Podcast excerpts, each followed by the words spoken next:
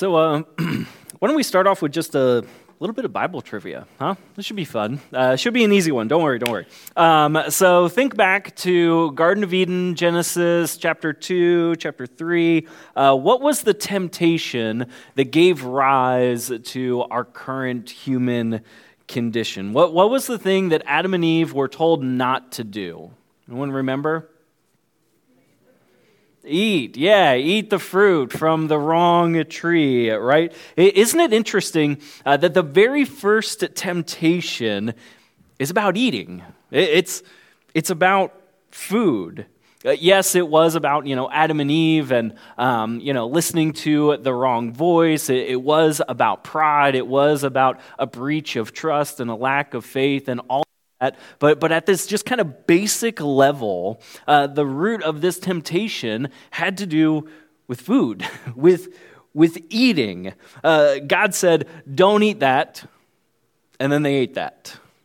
And so sin came into the world, and death and chaos and disunity, everything that, that is not good, that was not part of God's original plan for this world. It came about because food. Isn't, isn't that interesting?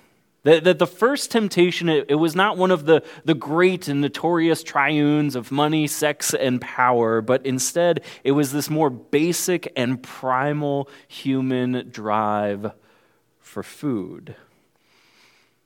And yet, food is also the thing that is good and beautiful and everything that is right in the world, like Oreos. Am I right?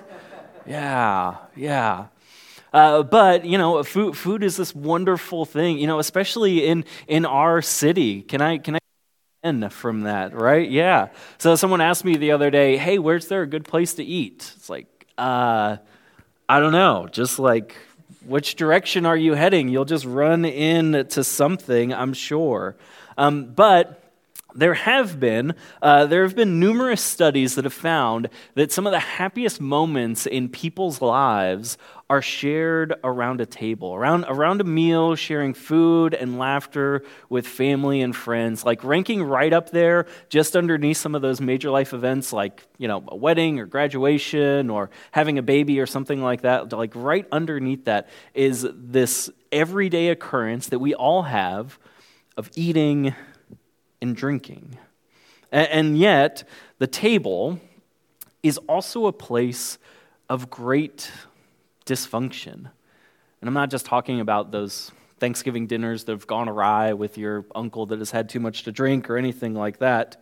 But, but at the table, we, we see this, this collision of, of hurt and pain and the things that are wrong in the world, like eating disorders, loneliness, food insecurity, starvation, unhealthy relationships with food. That, like, at any given point in our society, it's estimated that, like, 75% of women and 25% of men are on a diet. And so, all that is right and good and beautiful in the world collides with everything that is wrong and gone off the rails in the world right here at the table. So, the question that we ask ourselves as followers of Jesus is Is there a practice of Jesus that can help bridge this gap, that can help quell this ache that we all have with food? It turns out that, that there is. It's actually like the central practice of Jesus and of his followers. We, we call it communion, this time that we spend at Jesus' table. It's the collision of all the pain, of all the, the wrongness, the dysfunction with the world, with all the joy and the beauty and the life, and what Jesus called the kingdom of God, where those two meet and the latter is drowned out. I, I think it's this wonderful thing that Jesus has given us as a gift. And so I want to take us to um, where this practice of what we now call communion, or maybe it goes by uh, some other names for you, where, where this all started. Uh, shows up a couple different places in Scripture, but I'm going to take us to uh, Luke chapter 22, starting at verse 7. It says this.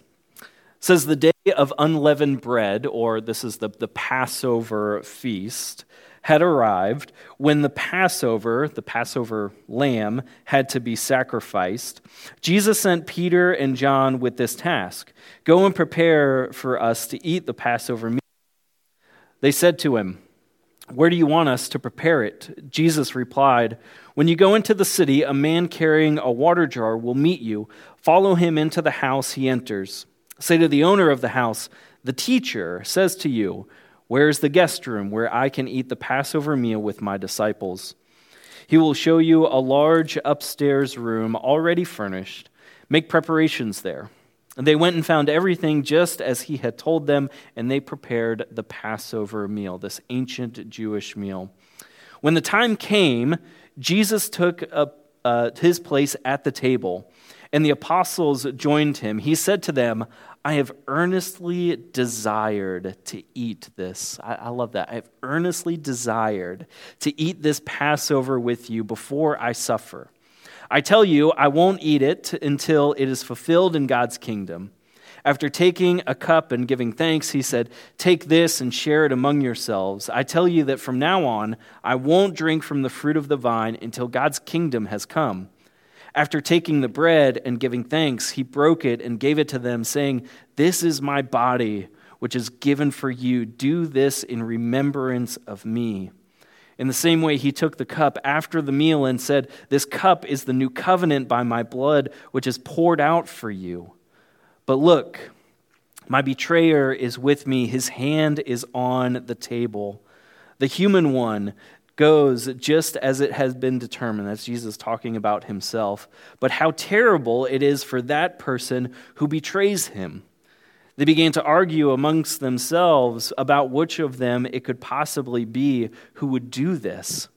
An argument then broke out among the disciples over which of them should be regarded as the greatest. Not a good time, guys. Jesus said, One of you is going to betray me. Which of us is greatest? Okay. Uh, but Jesus said to them, The kings of the Gentiles rule over their subjects, and those in authority over them are called friends of the people.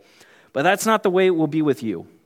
Instead, the greatest among you must become like a person of lower status, and the leader like a servant. So, which one is greater? The one who is seated at the table or the one who serves at the table? Isn't it the one who is seated at the table? But I am among you as one who serves. You are the ones who have continued with me in my trials and I confer royal power on you. I love that. Just as my Father granted royal power to me.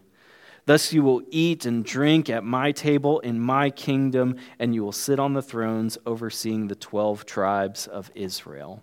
Now, um, there's a whole lot here in, in this passage that, that we could talk about, but I want to call your attention uh, to just one line. Um, probably a familiar line. Maybe you've heard it before, uh, seen it inscribed on a church's altar table. That line, do this in remembrance of me.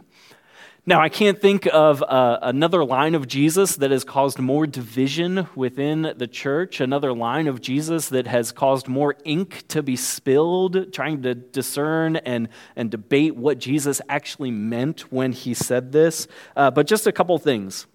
Uh, that word this, when Jesus says, do this in remembrance of me, he's not just referring to uh, the bread, the breaking of the bread, but uh, the article this in the Greek, if you look it up, it, it's actually referring to the whole meal, the, the whole experience, setting the table, taking your seat, eating this meal, retelling the story of God's salvation, because this was the Passover meal.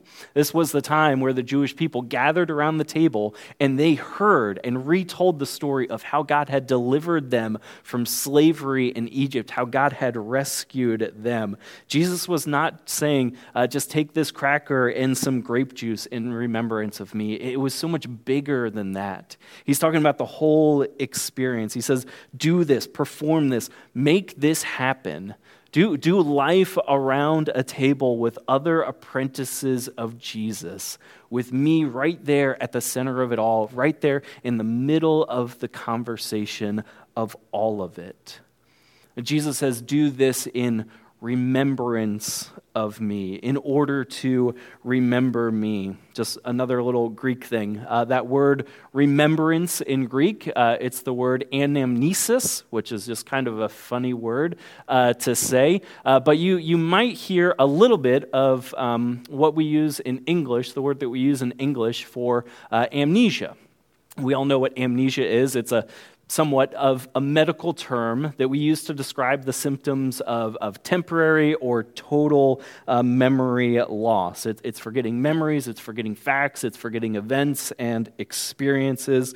And, and so that word anamnesis means unamnesia, uh, not forgetfulness, against amnesia. And, and so this meal, Jesus says, this meal is the cure for our amnesia. It's the cure for our forgetting God. And so we remember not only that Jesus broke bread and he shared a cup, but during this meal, we remember all of Jesus, all of Jesus' life, his ministry, his teaching, his death, his resurrection, all of Jesus' life here. We come to the table to remember Jesus. And also, we, we remember not just Jesus from the past, way, way long ago, but we remember that Jesus is actually here at the table, that he has given us that promise, that, that he will be here with us at the table, that, that when we share this meal, we are actually eating and drinking with God, which is just like, whoa. I mean, that just Anyways, um, Paul says in, in one of his letters that, that whenever we do this, whenever we, we share the cup, whenever we uh, pass the bread around, it, it's, it's to proclaim Christ's death until he comes again. And so there's this past, this present, this future. It all comes together, meets in one place called Jesus' table, communion, whatever you want to call it, eating and drinking with God. Now, if your mind is like swimming a little bit and you're thinking like it's it's too early to be talking about theology and I'm just really hungry right now, that's all I can focus on. Okay, good, good, uh, because I, I, think you know as much as the church has debated this and talked about this, I, I think the best and the most perfect way that we could talk about this is to just say it is this beautiful and holy mystery that, that there's something about this that our minds just, just can't possibly be wrapped around. And so let me share. Um, a story with you. I think this illustrates it uh, really well. Uh, so there was a woman named Sara Miles. Uh, she wrote she wrote this book called "Take This Bread." It's sort of her spiritual memoir. Um, and Sara, she she didn't grow up um, in a religious household. She was actually pretty devout atheist and. Um, Anyways, one, one Sunday, she just kind of haphazardly stumbled into a church where they were celebrating this meal, communion together. And, and she tells about her experience there. And so I want to I want to read you out of her kind of diary of what she, uh, how she talks about this experience. She says this. She says, And we gathered around that table and there was more singing and standing, and someone was putting a fresh, crumbly bread in my hand, saying, The body of Christ, and handing me the goblet of sweet wine, saying, The blood of Christ. And then something outrageous and terrifying happened. Jesus happened to me. I, still can't explain my first communion. It made no sense. I was in tears and physically unbalanced. I felt as if I had just stepped off a curb or been knocked over painlessly from behind. The disconnect between what I thought was happening I was eating a piece of bread. What I heard someone else say was happening the piece of bread was the body of Christ. A patently untrue or at best metaphorical statement. And then what I knew was happening God, named Christ or Jesus, was real and in my mouth. Utterly short circuited my ability to do anything but cry. She goes on, she says, All the way home, shocked, I scrambled for explanations. Maybe I was hypersuggestible. Um, being surrounded by believers had been enough to push me momentarily into accepting their superstitions. What I'd felt was a sort of contact high.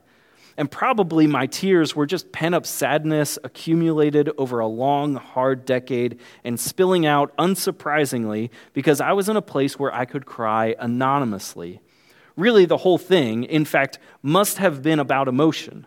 I mean, the music, the movement, the lights in the room had evoked feelings much as if I had been uplifted by a particularly glorious concert or seen a natural wonder.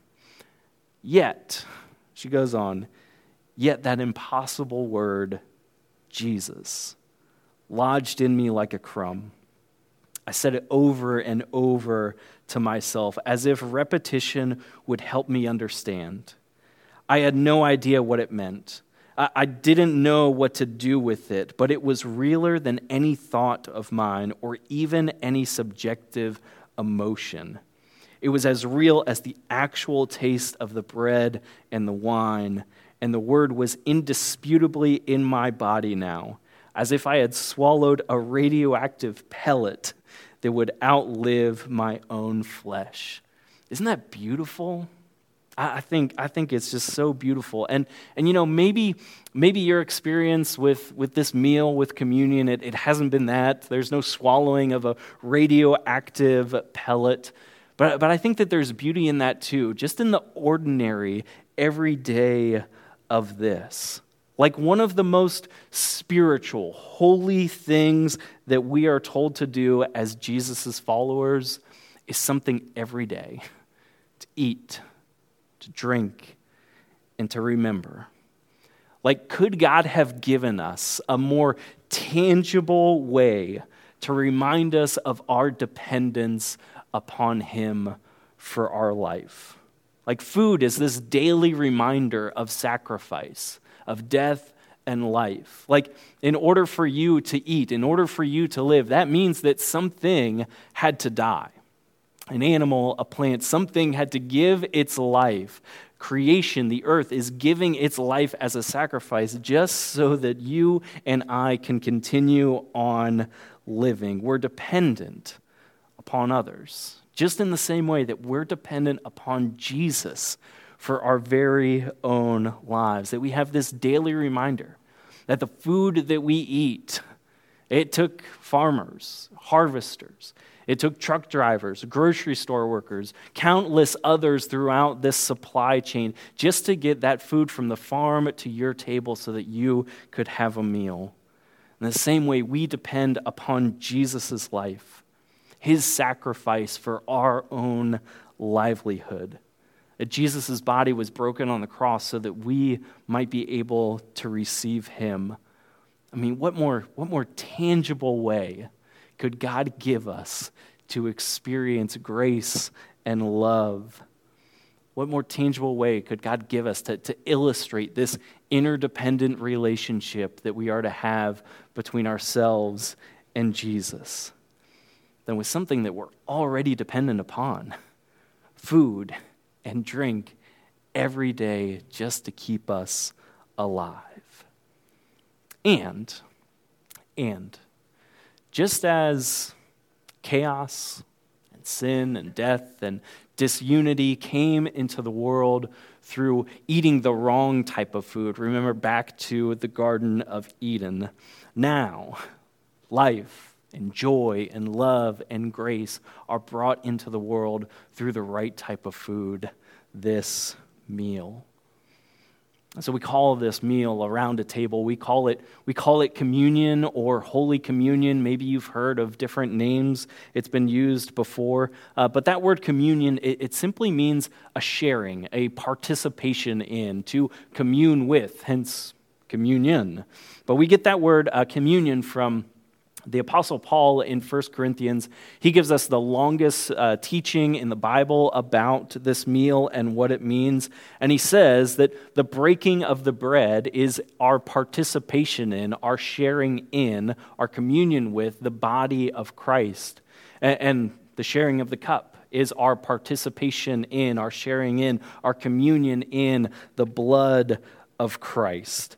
Uh, sometimes uh, this meal is called by, by different names. Maybe you grew up and it was called the Eucharist. That's a very common name for this meal. Uh, that word just means the good gift or the, the Thanksgiving meal. Maybe you grew up and this has been called uh, the Lord's Supper. It goes by many different names, but, but essentially what it's all about is eating and drinking with God, communing with God here at the table.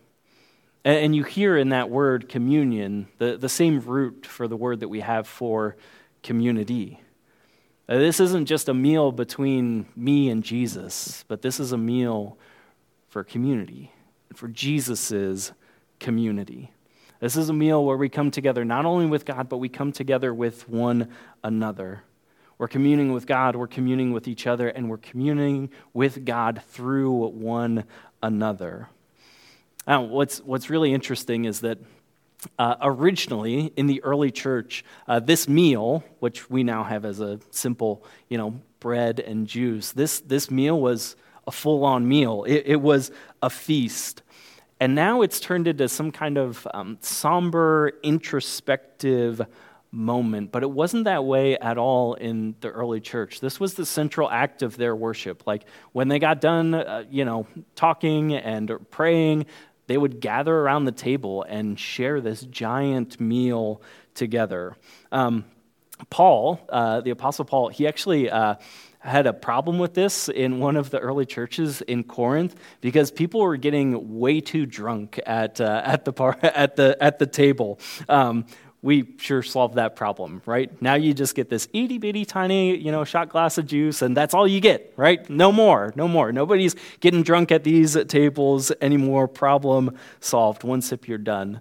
Uh, but the idea is that, that this, this thing, this meal of Jesus that he gave to us, it was a meal of celebration. It, it was a feast. It was a time to come together around the table of Jesus and to experience Him there.